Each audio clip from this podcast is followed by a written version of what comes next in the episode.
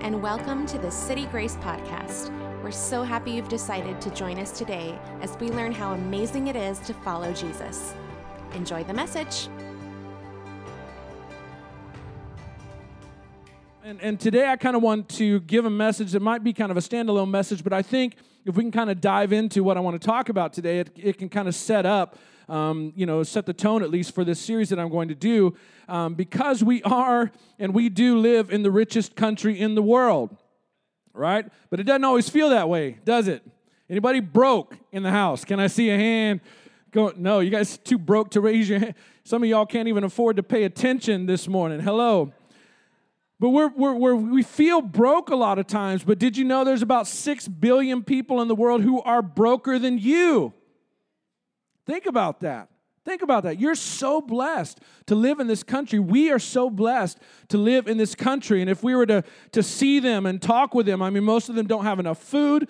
Most of them sleep in, in shelters. Some of them, most of them don't have electricity or running water, no transportation, no communication, no education. I'm talking the poorest of the poor in our world. And like we'd have to, you know, have a conversation with them and complain about how the lady at Starbucks always spells our name wrong on our cups, right? It's just like it's just not even, you know, something that we need to think about really. And and probably if we were to kind of go around the room and take a general consensus and ask, you know, well, well, what do those six billion people besides us, you know, who are maybe poorer than us, what do they need to be happy or maybe be at peace? The answer at first might seem like, well, think what they need is they need more money. But here's the thing: you have more money than them. We have more money than they do. But some of us um, aren't very happy about our financial situation. Some of us aren't very much at peace with our financial situations. And, and so it turns out that as we talk about this idea of, of gratitude this morning, it turns out that the answer to financial struggle isn't necessarily getting more finances. Because we have more finances than probably around 6 billion people in the world, and yet some of us still don't feel peace, don't feel contentment, don't feel happiness when it comes to our financial situation. And so there needs to be something beyond just getting more money.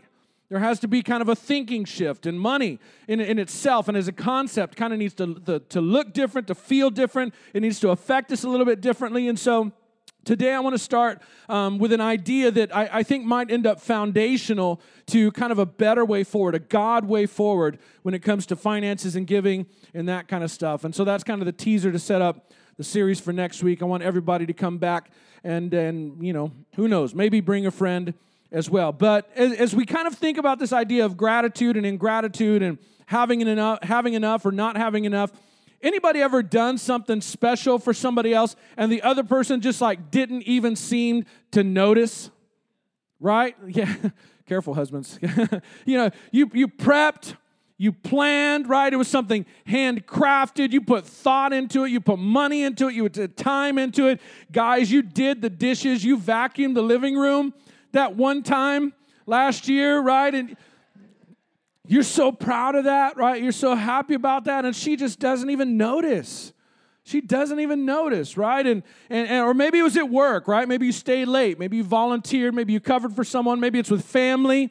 With family, that you know that sometimes takes a lot of grace, right? And you you tried again. You invited them over. You gave to them. You cooked for them. You know you forgave them and tried to move forward. And it seems like the other person just doesn't even notice. There's no acknowledgement. There's no thank you. There's no smile going on, right? Once that happens and once you experience that, now think about it. Does that tend to make you more or less motivated to value that relationship? More or less motivated to kind of pour yourself back into that action or that, that relationship or that kind of thing? It is actually subtracted from that relationship, right? When you do something for someone and, and it just doesn't even get noticed, it actually takes away from what you're living in and what you're experiencing. It lowers the value. And so, this one word that we're going to talk about, it, it's amazing to me. It can really do damage in a relationship, and it's this word right here ingratitude.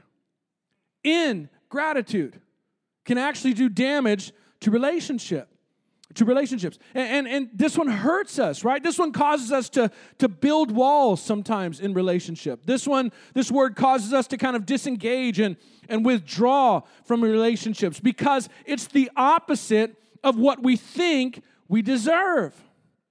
Because we gave to them So don't we deserve something in return? Hello. You covered for them. Don't you deserve something in return? Anybody know what I'm talking about? Where you think they owe me one, right? They owe me something. You gave to them. It wasn't acknowledged. You raised them. Right? Yeah. You married them.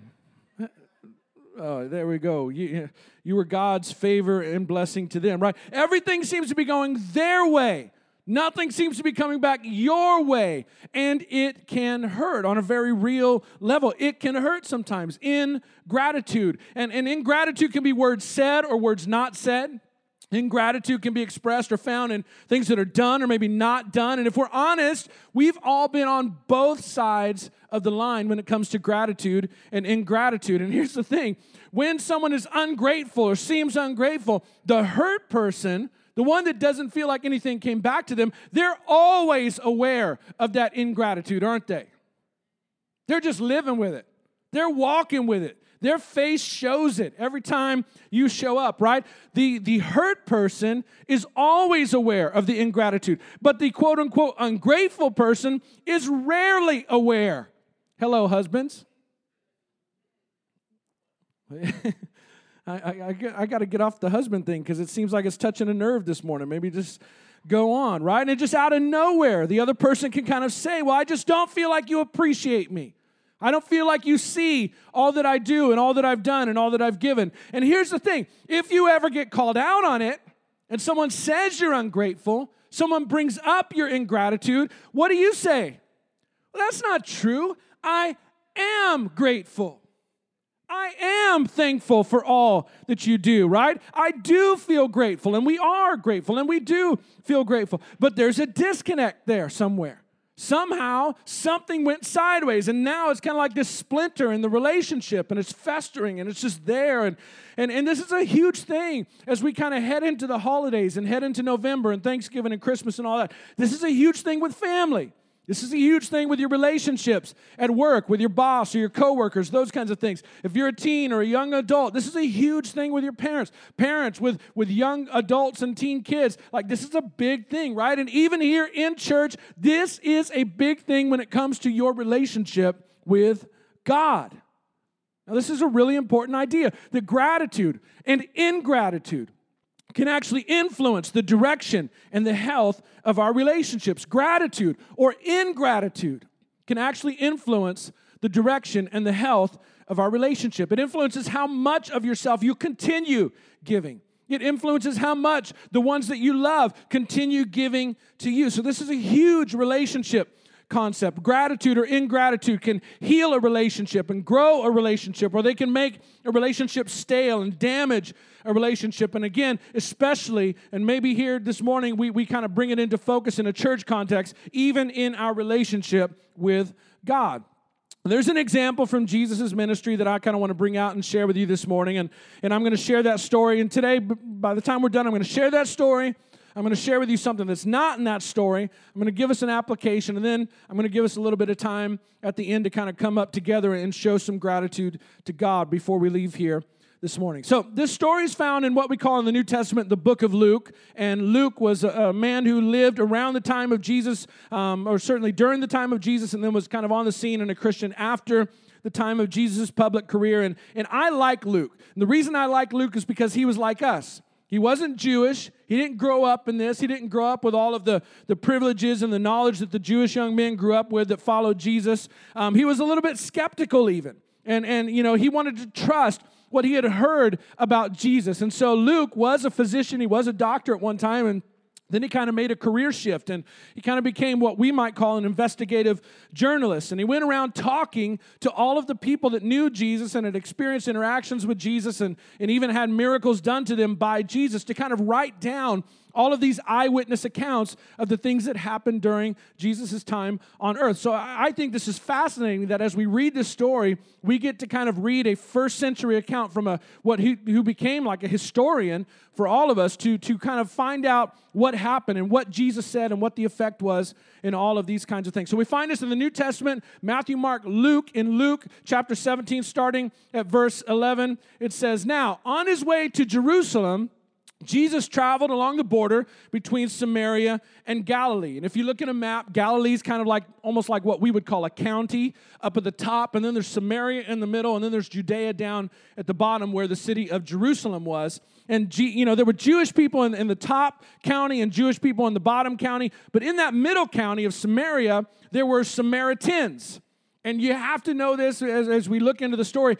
Jewish people did not like Samaritans. There was a lot of history there. There was a lot of racial tension there. It was kind of the Samaritans were Jewish people who had mixed in with Jewish enemies, if you can imagine that. So they felt, uh, the Jewish people felt like the Samaritans were betrayers of their, their nationality and their, their kind of family status. There was religious tension between them because Samaritans had their own take on the Jewish religion. It was like this festering family feud. So this is an important piece to the story because of who the people in the story are, right? Jewish people never expected any Samaritans to do any good thing. And so Jesus is on the border between a Jewish territory and the Samaritan territory. And as he was going into a village, 10 men who had leprosy met him there. So it's important to know where he was because it turns out, and Luke's going to tell us in a little bit, at least one of these men who had leprosy was a Samaritan. So the Jewish audience to Luke's writing did not expect anything good to come out of these 10 leprous men. And leprosy in those days, it was a serious, serious disease. And you see this kind of throughout the New Testament. Um, the people in the first century were scared to death of leprosy, and, and probably rightly so. They had no real cure, no real vaccination, or any kind of thing like that against leprosy. They thought it highly contagious, and it is passed from person to person, but maybe not as contagious as they feared. And, and leprosy is just a brutal, it's a brutal disease and it damages the nerves and the respiratory system and of course the skin. And people who have leprosy or contract leprosy, often they will lose their eyesight. Uh, more commonly, when we think of people who have leprosy, we think of them losing their extremities, right? Fingers kind of fall off, noses and toes and ears, and or lepers would actually injure their extremities. And because their nervous system was damaged, they wouldn't even know they were injured. And so the injury would get, you know, it would become infected and fester, and eventually just, the, you know, whole body parts and limbs would have to be amputated, or the person would just uh, eventually die. And so lepers, it, it was a dangerous thing, and they would actually be banished from the villages where they lived banished from their homes, banished from their villages, put on the outskirts of cities back in those times when cities had walls. They could not be part of the community, could not be part of the city, kicked out of their homes. Can you imagine that? You contract a disease through no fault of your own, and suddenly you have to leave home, leave the city, can't go back to work, have no resources, have nothing. Nobody wants anything to do with you. They couldn't worship in the village synagogues anymore, couldn't gather with other people of faith. They had to ring a bell or shout out a warning whenever they came close to anyone, letting them know that they had this disease. And then people back then kind of thought, well, you know, God's punishing lepers. God doesn't like lepers. Surely they did something to deserve their disease. So not only is there just like physical and actual rejection and, and, kind of being put outside the camp, but there's this emotional and psychological damage and the rejection and the isolation that they felt. Lepers were always, always reminded that they just weren't wanted. And so they would find other lepers and they would create these leper colonies, leper societies. And here in this story, we see 10 lepers who lived together in rejection. And not just being rejected by the Jewish people because they were Samaritans, now they're, they're rejected by the Samaritans themselves. They're the outcasts of the outcasts, completely in isolation from everybody else. And they hear that Jesus is coming and they go to meet Jesus because they hear from other people that Jesus can heal anybody of anything. So they go to Jesus. But they know they can't run up and scare Jesus off, right? So they stand at a distance and they call out in a loud voice, Jesus, Master, have pity on us.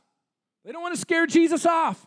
They know he's a good guy. They think he's a good guy, but their appearance maybe wasn't, you know, the most inviting or welcoming. They're worried about him not wanting to get close to them. And there are some rules that people had made to keep them apart anyway. And so they're they're staying a little bit away, but I want to make sure that he sees me. And we kind of get this, right?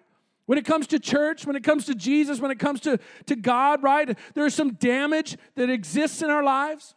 There's some things in our lives that are broken, some relationships that aren't what they should be. Some things in our lives are actually to the point where they've just kind of gone numb some relationships, some areas and, and, and, arenas of life where there's just something diseased, something infected, right? There's this thing that I can't seem to kick. There's this thing that hurts every time I touch it.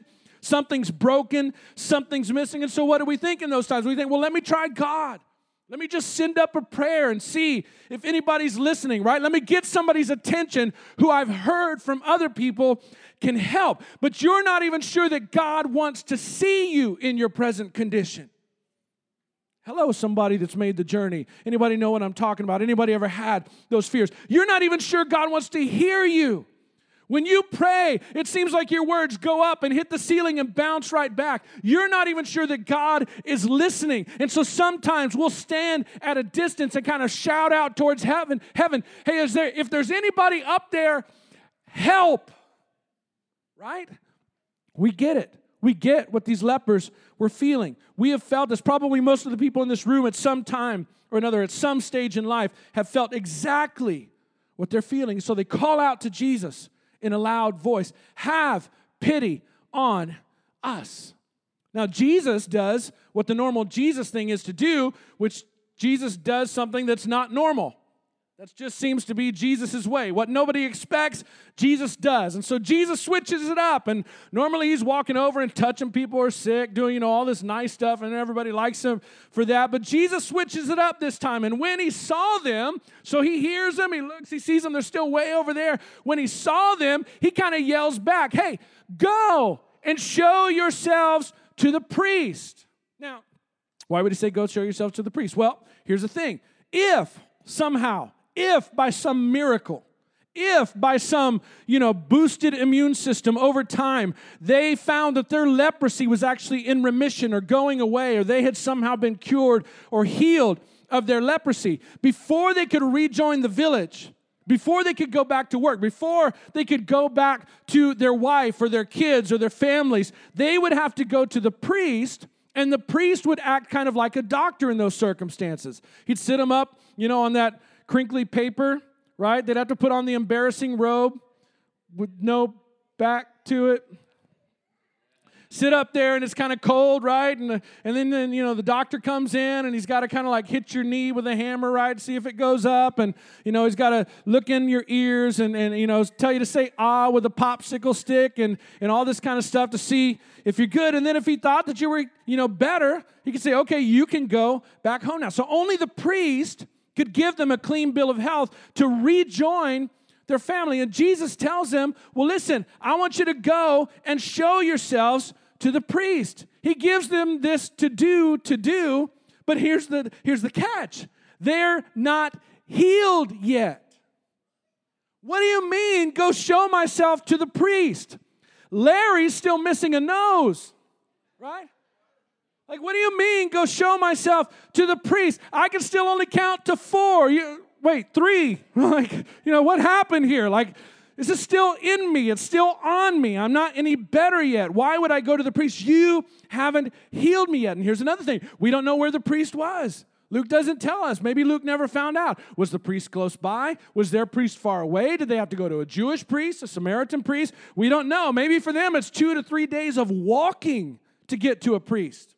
And that's if they're not missing a significant amount of toes, in which case it might be longer, right? They, they, they, I mean, they can't stay in hotels on the way.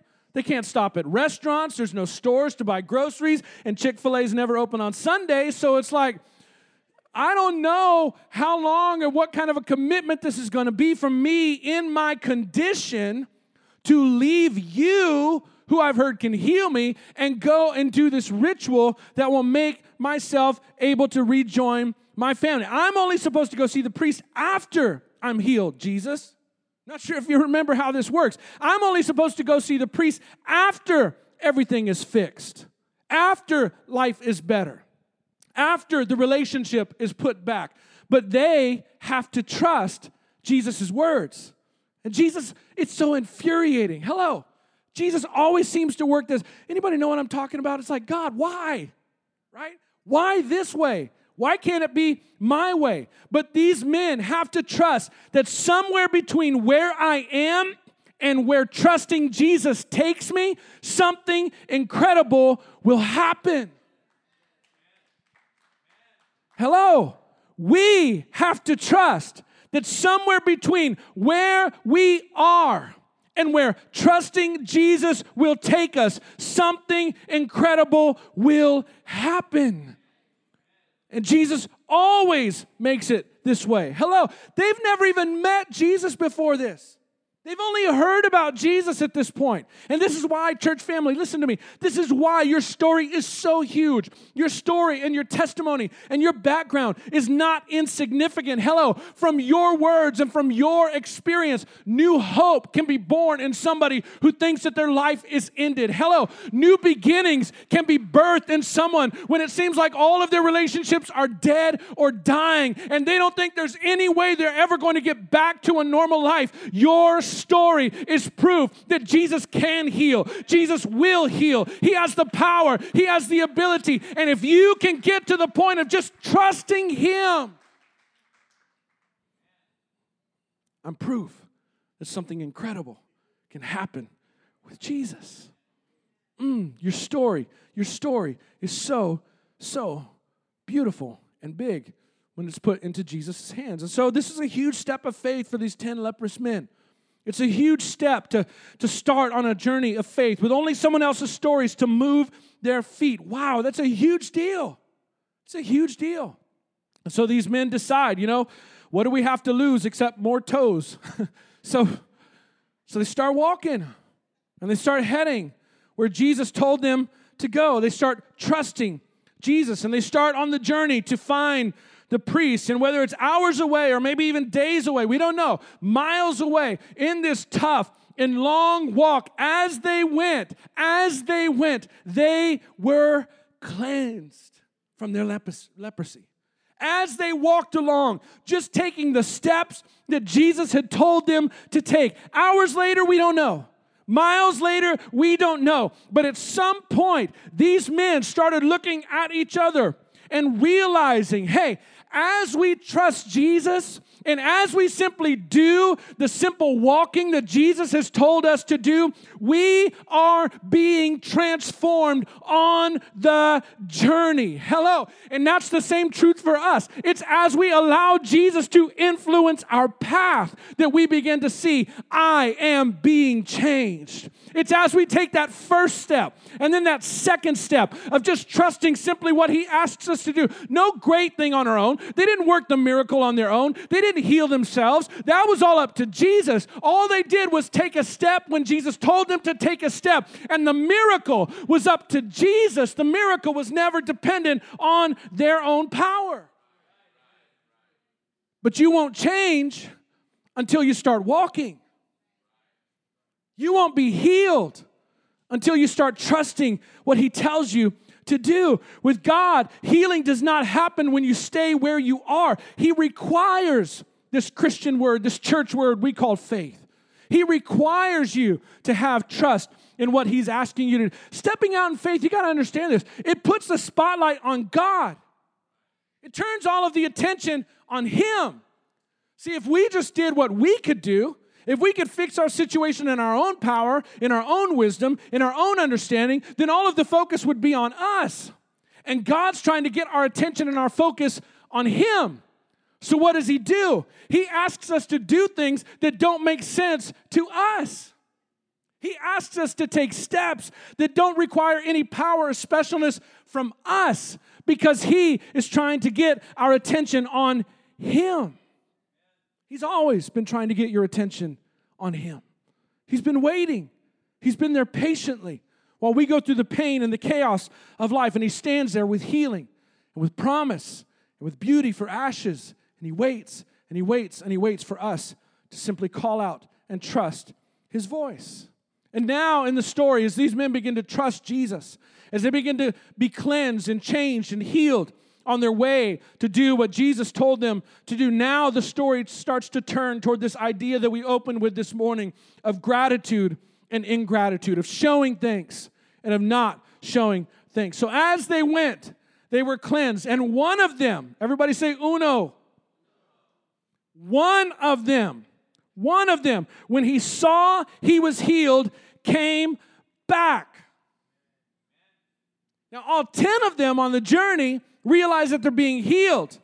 and the other nine take off running to the priest. But only one of them doesn't follow the crowd. Only one of them recognizes that the value in what has changed me doesn't lie just in some ritual or some man who can tell me and verify what I already know has happened by Jesus. One realizes that the way communicate this. The way to access the power of gratitude, to unlock the heart of God, to unlock my relationship, my new reality, my new life forward. The way to that, the way to move forward is actually for me to pause and go back to the one that has healed me, go back to the one that has asked me to trust him. And he realizes the source of his new beginning. He realizes the source of his healing. And so he heads back to the one who made the new beginning possible. So one of them, when he saw that he was healed, came back, praising God in a loud voice. Now think about this. The first time he met Jesus, he was using a loud voice as well, wasn't he? Jesus, have pity on me. Now, when he's coming back to Jesus, completely transformed, completely healed, He's using the same voice that he used in his circumstance before. And can I just say that the size of your miracle, the size of your healing, how low we realize we are, will determine how greatly we praise God once God begins the transform, transforming work in our lives. Whatever it is that you faced before, whatever it is that had you down before, how big you saw that to be, how great you saw that to be, will determine the size of your praise and the greatness of your praise when you come back to Jesus. And so the man realizes, I used to make a lot of noise because of my brokenness, but now I'm going to make noise because of my healing. I used to shout towards God because I was hurting, but now I'm going to put praise and shout in my mouth toward God because He has put me back together. And a great God that has done a great work deserves a great praise out of a grateful heart. So he runs back to Jesus. He throws himself at Jesus' feet and he thanked Jesus. And as Luke is writing to a Christian audience in the first century who was mostly Jewish, Luke says, Guys, you're not going to believe this last part. You guys didn't see it coming. I know you didn't think that any Samaritans could ever do anything good, but guys, this one that came back to Jesus and actually did the right thing, he was a Samaritan. He was a Samaritan. The door has been opened wide by Jesus.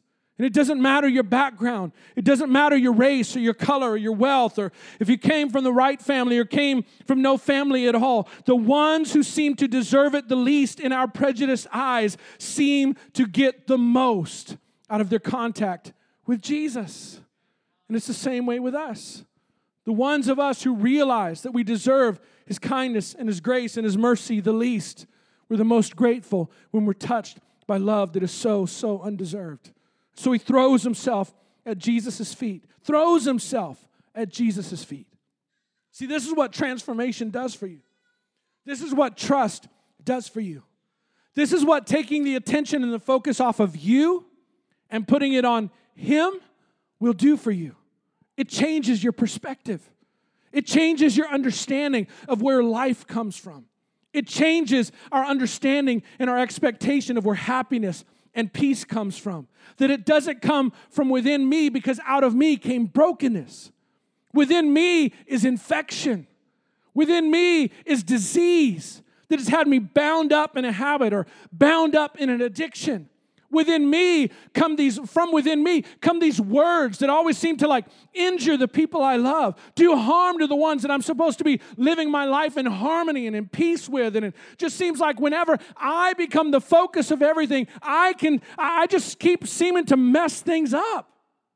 But when i put the focus back on him when i realize that it's been about him and his mercy and his grace all along, then I don't care who else is around. My focus is on the one who has done something amazing in my life. And out of that realization of his greatness, out of the realization of my lowness, out of the realization of just how low he has stooped to find me and to rescue me from who and where I was, comes this incredible, incredible demonstration of worship and praise to my Savior.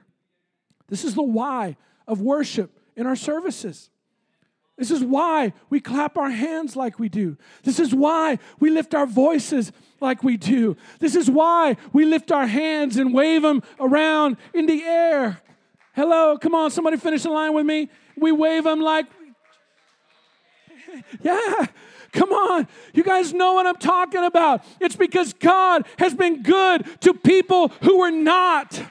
It's because God has been so great when I never was. It's because God has given me mercy and kindness undeserved. I know who I was and I know where I was headed, but He found me like I was. And before I did anything to heal or to change my life, Jesus has given me grace and mercy. And now, from gratitude, I lift my voice, I wave my hands, I clap, and I give Him praise. Come on, clap your hands a little bit longer this morning. Give him praise and glory and honor.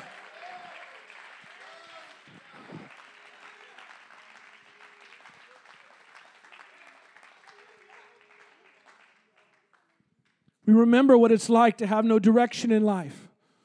We remember what it's like to wonder why, why we exist. What's the purpose? Why, why am I even here? To doubt if there was a God, if those times when we weren't sure anybody was listening, if He even cared about us, but we took a step of trust. And then we, we took another step. And as we realized that the focus was shifting off of us and onto Him, we started finding cleansing and healing and transformation. And we were healed. And so now, so now, after the miracle, after the transformation. Now we go back to Him. Now we center our actions around Him. The one who made new life possible is now first in my life. And so I make it a priority to show my gratitude. Just like this leprous man, he made it a priority to show his gratitude. He got his life back, and then he went back to the one who helped him move forward. Once he realized what had been done for him, he went and thanked the one who had done the doing. And then Jesus, in this story, see, Jesus is aware of all this. Jesus is like you when you did that for that someone and they didn't even say anything about it. Jesus acknowledges it.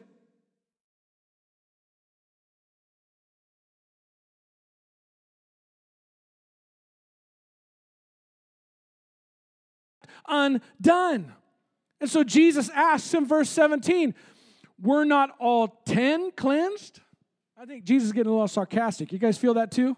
Like, did, did it not work for all y'all? Like, you know, did I only have power for, you know, let me try again, right? Like, like did did it not happen? You know, and, and then he asked the question that it's just, it's just ouch.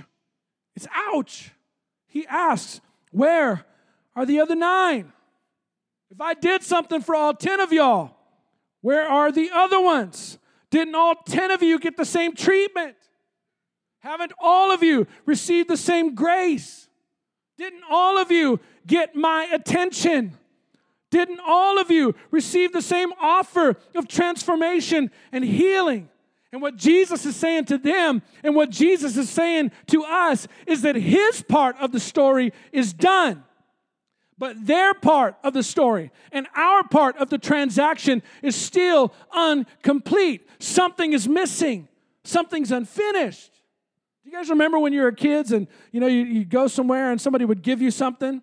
and your mom's there, your dad's there, somebody's there with you, and they, you know, somebody gives you something, you know, you're a kid and you just want to play with a toy or whatever, but mom kind of squeezes your hand or dad squeezes your hand, they say, Tell them, oh, yeah, you guys were ungrateful little brats too. I knew it.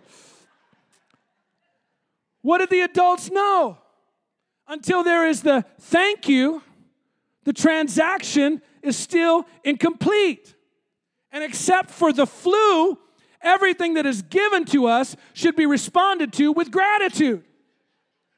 We learn this as kids, but as adults, and especially sometimes when it comes to our relationship with God, we forget about this that God has given all of us the same offer of mercy. That God has given every living soul the same offer of grace and of kindness and of access into his presence. That for all of us, no matter the condition we're in, and no matter where we come from, and no matter how broken we find ourselves, that to all of us there is given the opportunity that if you will stop and if you will call out in a loud voice, that he will respond to you. See, he's waiting on you. He's waiting on you. He's waiting on you to show your gratitude. And so he asks Has no one returned to give praise to God except this foreigner? And then he tells the man, Rise and go, your faith has made you well. Now, here's the thing when we read this story, we feel emotions like the parent whose kid didn't say thank you. And we're thinking about those other nine lepers who were cleansed and healed. We're thinking, how ungrateful of them. But see, here's the part that's not in the story. And I bet everybody in this room would probably agree with this that if we were somehow able to go back in time and, and track down those nine other men who were healed by Jesus that day, if we were to track them down and, and ask them, hey, you just got yourself healed from leprosy, like your life was ruined you are basically waiting to die a long and slow and painful and isolated death. You just got your life back from Jesus. Aren't you even grateful for what he's done for you? Do you have any gratitude at all for what Jesus has offered to you and done for you simply because you trusted what he told you to do with no payment? You didn't earn it. You didn't buy it? I bet all of us in this room would agree that if we were to find these men, that probably the response would be this Well, of course I'm grateful. Well, of course I'm thankful for what Jesus did.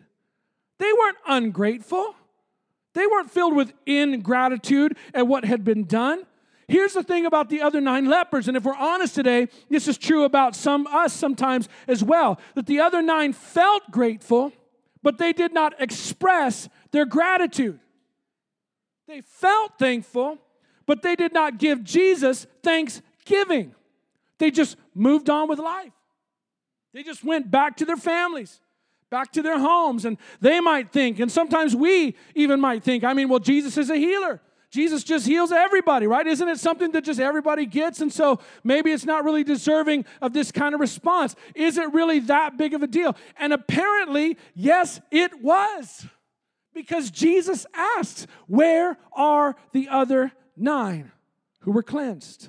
Didn't my power work for them as well, if the musicians could come? Didn't what I offered them have the same effect and ability to transform them as it did this one who has returned. And here's what we know, but maybe have never put into these words before that not expressing gratitude says that you're not grateful. Not expressing gratitude shows and says and demonstrates to the other person, to the other party in the relationship that you're not grateful. Not yet, Carter. You got to be 12 and sign a membership covenant, and then you can sing.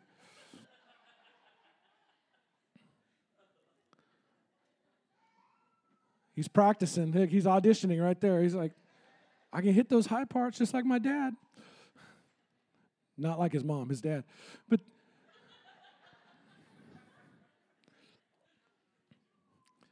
not expressing gratitude says something just as much as expressing gratitude does, but it says something different. Not saying thank you for what has been given and what has been offered says something very loudly, very clearly but we don't always think about that part of it. We don't always think about that side of things. And this isn't just a church thing, this isn't just a God thing, this is a relationship thing, this is a marriage thing, this is a parent child thing, this is an employee employer thing, right? But yeah, it's a God thing too. It's a creator and creation thing. It's a savior and sinner thing. It's a sick and healed thing. It's a lost and found thing, it's a relationship thing. And gratitude and expressing our gratitude. Gratitude and telling God thank you for all that He is and all that He has done It influences the direction and the health of your relationship with your Heavenly Father. Hello.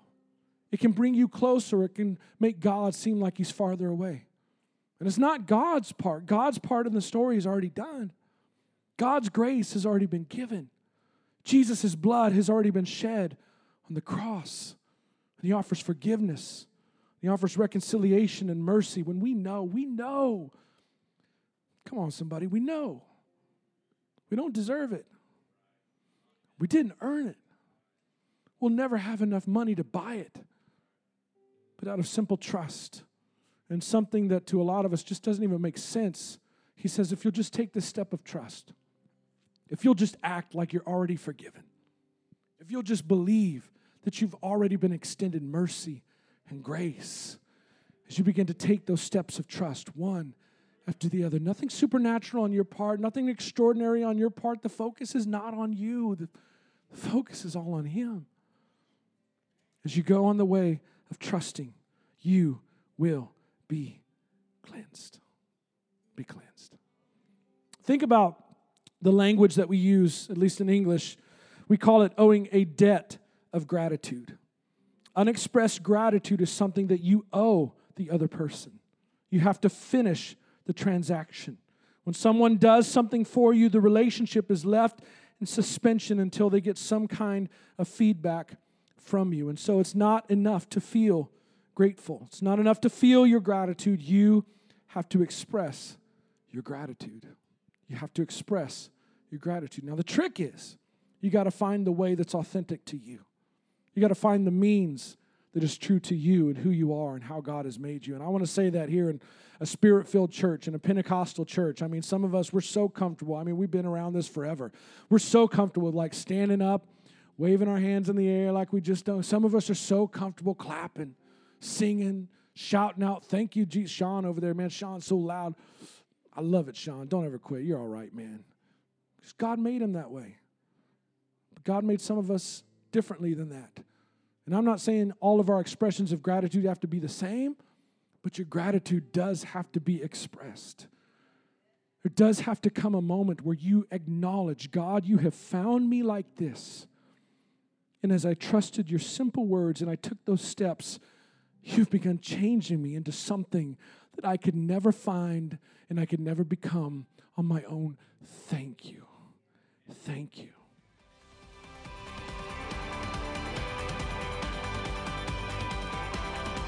For more information about City Grace, you can find us online at citygrace.church. We'll see you next week.